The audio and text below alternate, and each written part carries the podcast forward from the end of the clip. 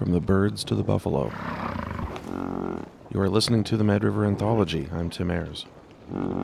Tonight, words and music by Good Shield, known locally for his band Seventh Generation Rise and his work with Sustainable Nations.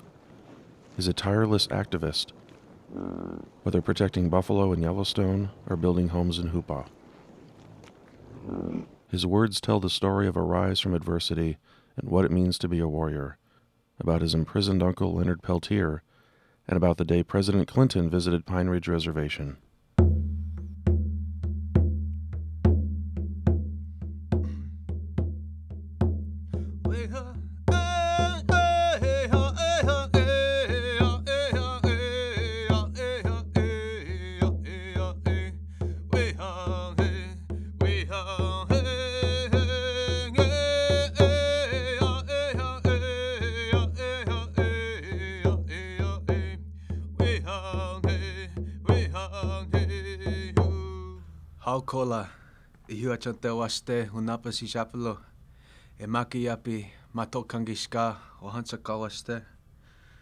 Hello there, my name is Good Shield, and um, I greet you in a good way. I'm Oglala Lakota from my father's side, and I'm uh, Pascua Yaqui from my mother's.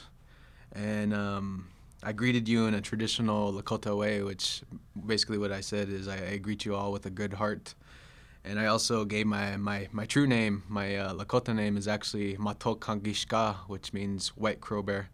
I choose to go by my uh, my Teoshpe name, which Teoshpe is our clan, and my clan name. I'm a sixth generation Good Shield. That means a lot to me because uh, the name Good Shield, first of all, in my immediate family is kind of disappearing. You know, like uh, I have a lot of women in my family, and uh, most of them marry people with European names. So you know, slowly but surely, the Good Shield names disappearing. But um, I grew up in California, which is you know not traditional Lakota territory.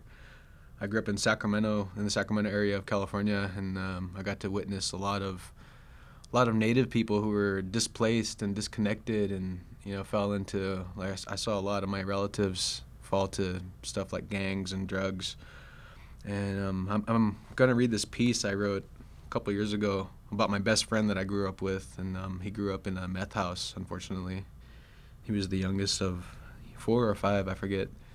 His older siblings I rarely even saw. Tweaker House, small town, once a vast playground for our young naive perceptions, now a devourer of time and space which now only harbors the innocence that we would pretend was there. You, my best friend, derived of obvious Mexica warrior ancestry, displaced as I by centuries of unknown tragedies, tragedies that would go on to be known as history, colonialism, and blood memory.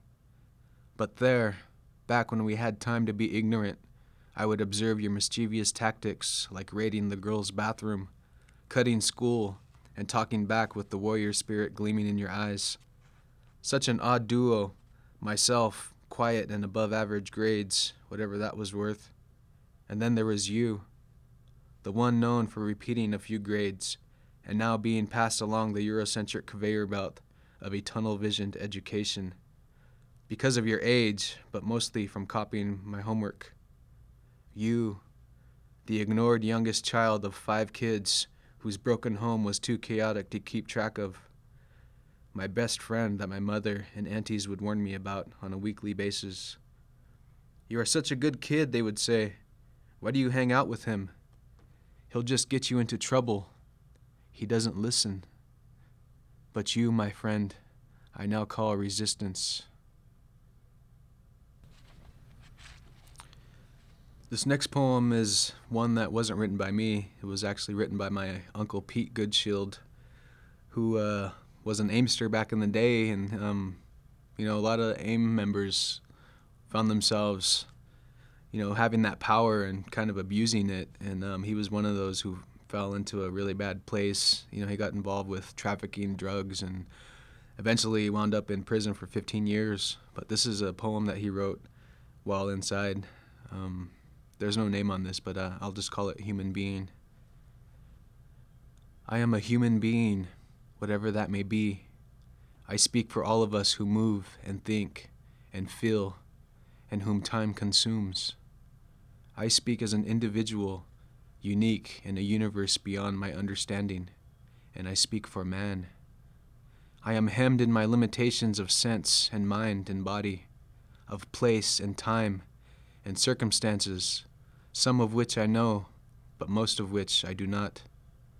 I am like a man journeying through a forest, aware of an occasional glimpse of light overhead, with recollections of the long trail I have already traveled, and conscious of wider spaces ahead. I want to see more clearly where I am, where I have been, and where I am going. And above all, I want to know why I am, where I am, and why I am traveling at all.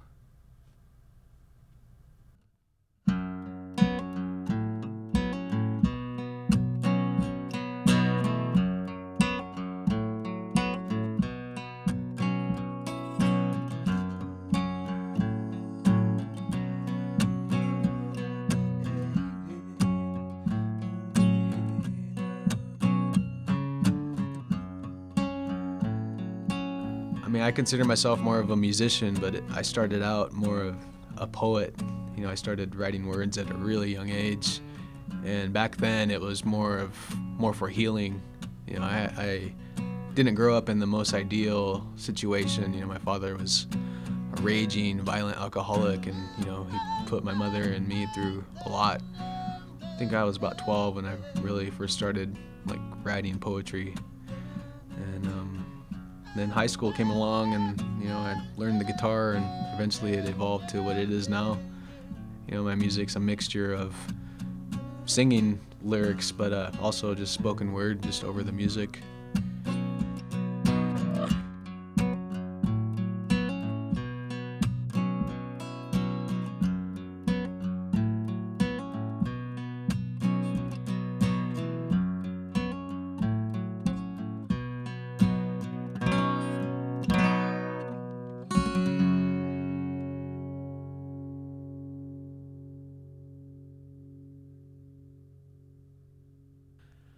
This one's called Looking to the Sky. In the beginning, there was only silence and possibility. There was no such thing as difference. Everything was the same, just dust and possibility. Then something happened. The first thought was born. And along with that birth came a heartbeat. At first, it was very subtle, but as it gained momentum, it would ring throughout the entire universe. That thought spawned other thoughts, and those thoughts became the first dreams dreams of creation and endless beauty. Some would call it mysticism, others would call it divinity, but to us, it is what it is an endless dream.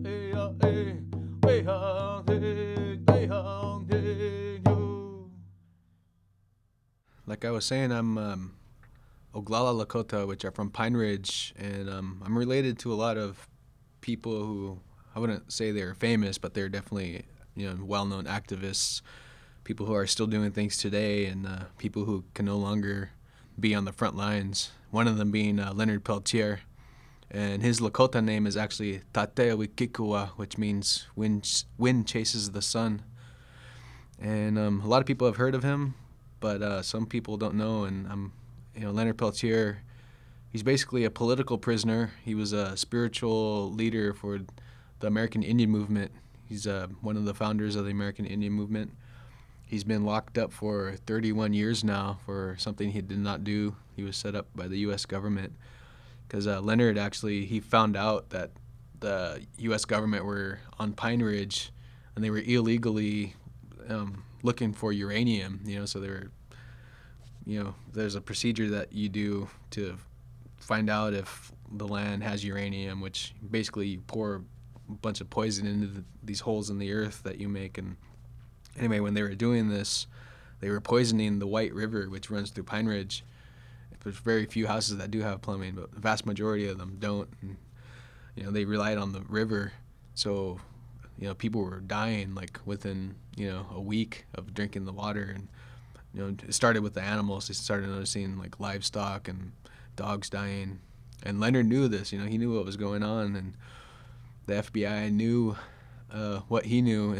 you know they needed a reason to take him out of the picture. And um, fortunately, he's still alive.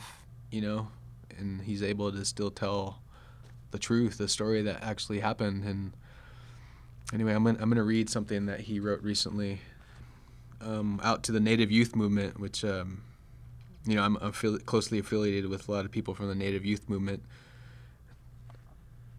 Dear brothers and sisters, this year will mark more than three decades of my unjust imprisonment. Behind bars, I have aged from a youth myself into an elder.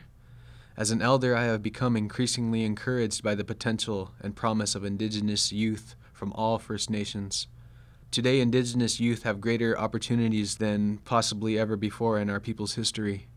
However, these opportunities were not attained without sacrifice. They arose from great struggle. They came from ordinary men and women. Your relatives who made extraordinary sacrifices these warriors struggle to ensure a better future for generations to come.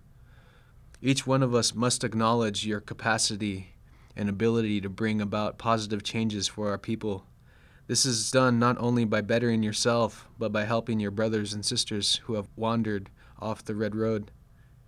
I am deeply pained by the numbers of youth who have prematurely lost their life to gang violence and suicide. It is just troubling to hear about those who continue to suffer from drug and alcohol abuse. I ask you to bring your brothers and sisters who need guidance and medicine to our ceremonies.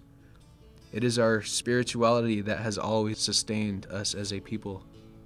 Throughout history, there have been countless attempts to rob us as a people, our lands, our history, our language, and our culture. However, they have never been able to take our future from us. The future belongs to the Creator only, and it is the Creator who gives it to the youth. As a youth, it is your responsibility to honor all your relations, our Mother Earth, and the Creator by committing yourself to the struggle for a future of justice and a better tomorrow for all our peoples. In the spirit of Crazy Horse.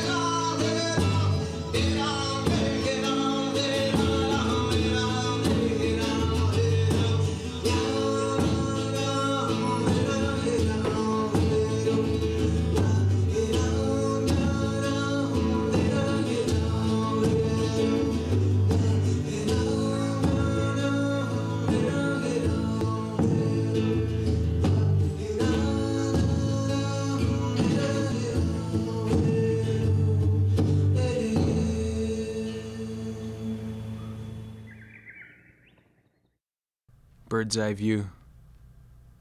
Soaring along a moonlit horizon with the constant gentleness of the sea, illuminated with lunar brilliance, We stand on cliffs etched by the hands of time, staring beyond the reaches of this Milky Way avenue.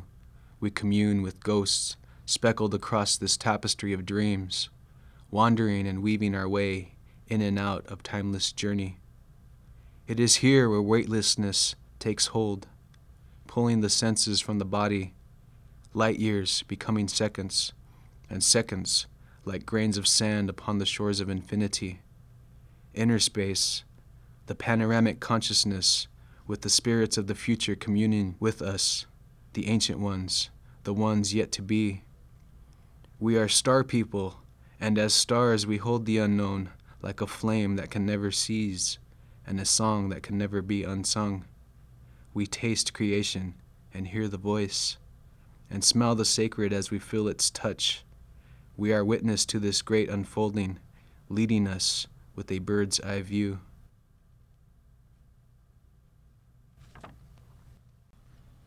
That reminds me, I was going to ask you.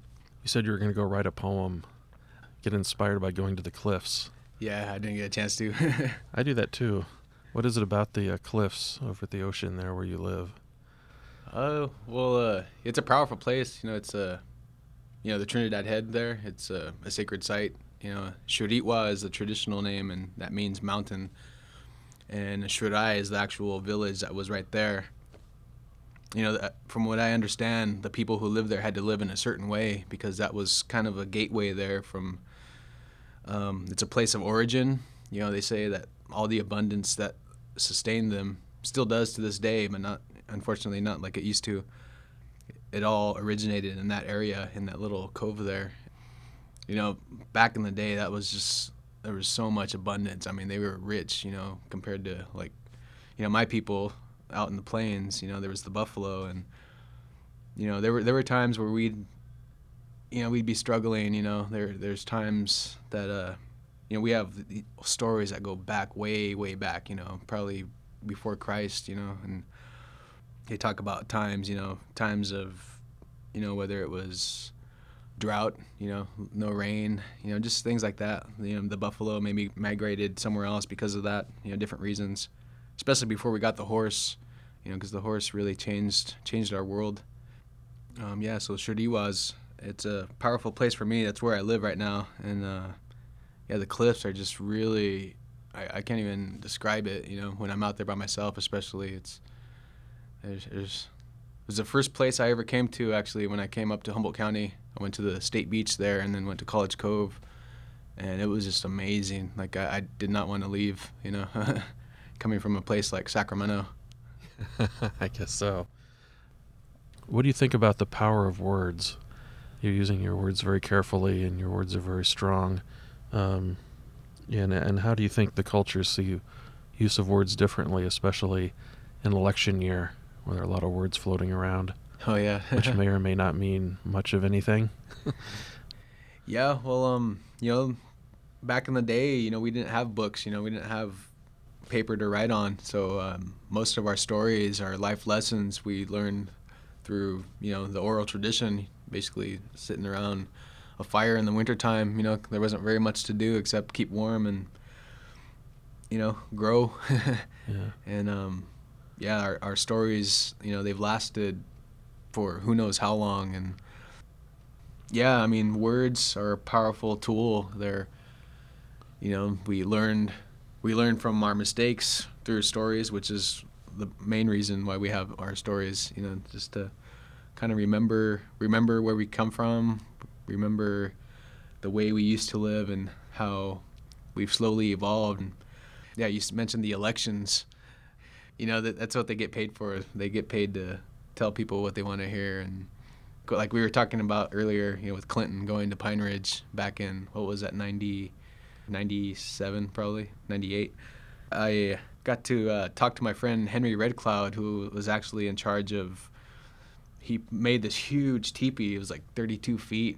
The whole tribe really like just put so much energy and so much money that it, they didn't have to uh, you know, welcome Clinton. You know, he went there and you know the media was there. They took pictures and made a bunch of promises. One of them being uh, you know pardoning Leonard. they say as soon as he was gone, you know, that was it. They never saw anything. You know, it was all just to make him look better, or as they would say, gooder. so now you've got children of your own. Yeah. So you're an activist, and you're let's say a musician, and you're active. You act all the time. You've talked about being a warrior. I know sometimes you perform. What that means. Yeah, uh, Leonard actually gave a really good um, explanation of the warrior spirit, you know, and he, he says that a warrior, you know, a warrior's place is our word for warrior is akichita, which basically means protector, and it's the akichita's duty to do whatever is necessary to keep the people safe, the people sustained. You know, that can be anything from chopping wood for an elder to, you know, watching the little ones, anything, you know, and hopefully, you know, violence it won't it won't involve violence, you know, which is people these days hear the word warrior and they automatically see this savage, you know, uh, you know, out to get revenge for for whatever, you know. And, Movie images. Yeah. John Wayne. Yeah, exactly. But yeah, Leonard talks about the warrior spirit, and he says warriors and leaders, you know, they're one and the same. It is not the leader's duty to lead the people so much as it is to create the leaders for the future. And that's one of Leonard's teachings.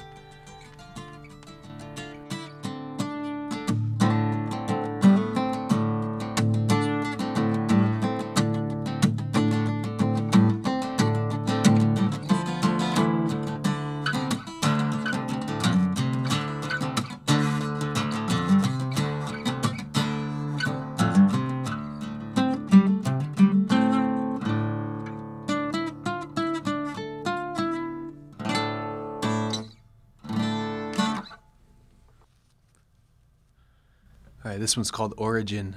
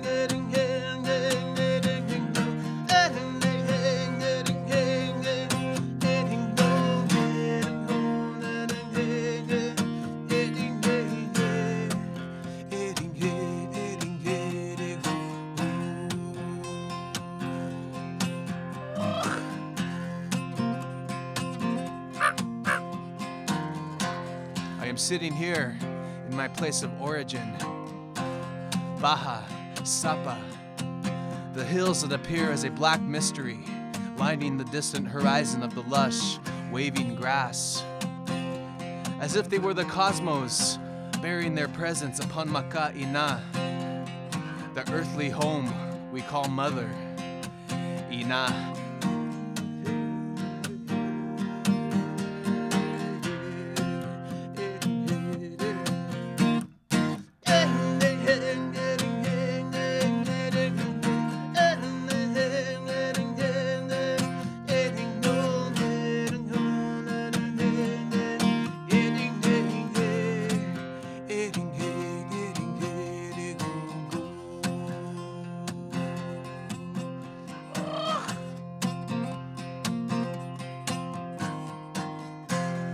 Am standing here in my place of connection, a connection that only an indigenous creature can have, as our flesh and features are mirrored within the geography, within the soil, and our relatives.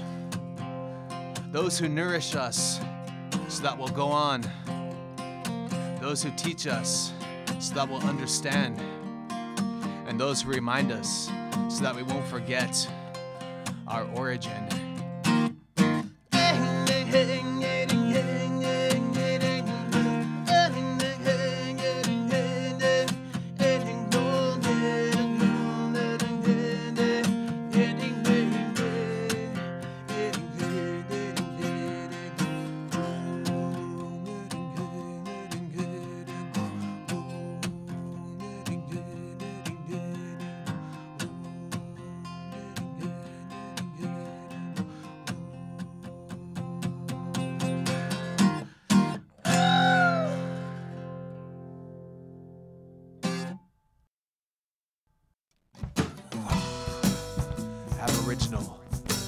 Skin of our ancestors, never forgetting, never submitting to the coercion of invasive thinking, thinking that we, as humans, are separate from earth and sky. You've been listening to the words and music of Good Shield, recorded in the KHSU studios on Martin Luther King Day. Peltier Honor Song was recorded live on tour. Good Shield has since been at the opening of the 30th anniversary Longest Walk for Sovereignty from Alcatraz to Washington, D.C. And you can see him locally at the Sustainable Nations benefit on Friday, April 18th at the Bayside Grange. This has been the Mad River Anthology. I'm Tim Ayers.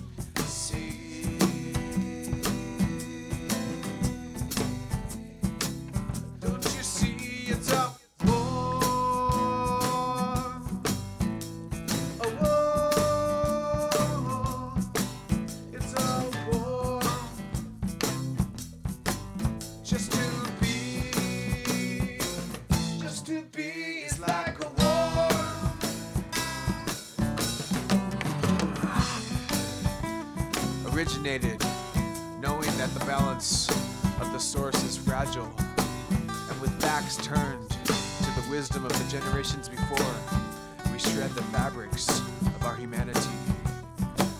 Persistent, ringing in the artistic ear, silencing pollution it does not want to hear. The future's dead, but the past lives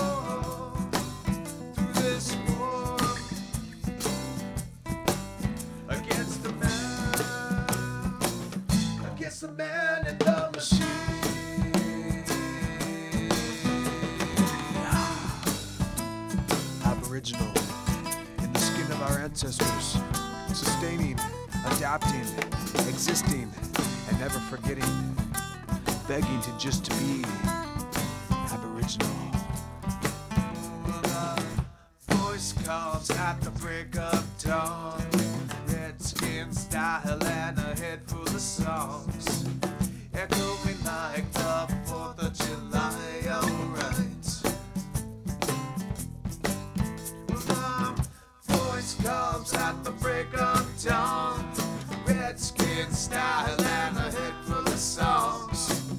Echoing like the 4th of July, alright, it's alright. It's alright, it's alright.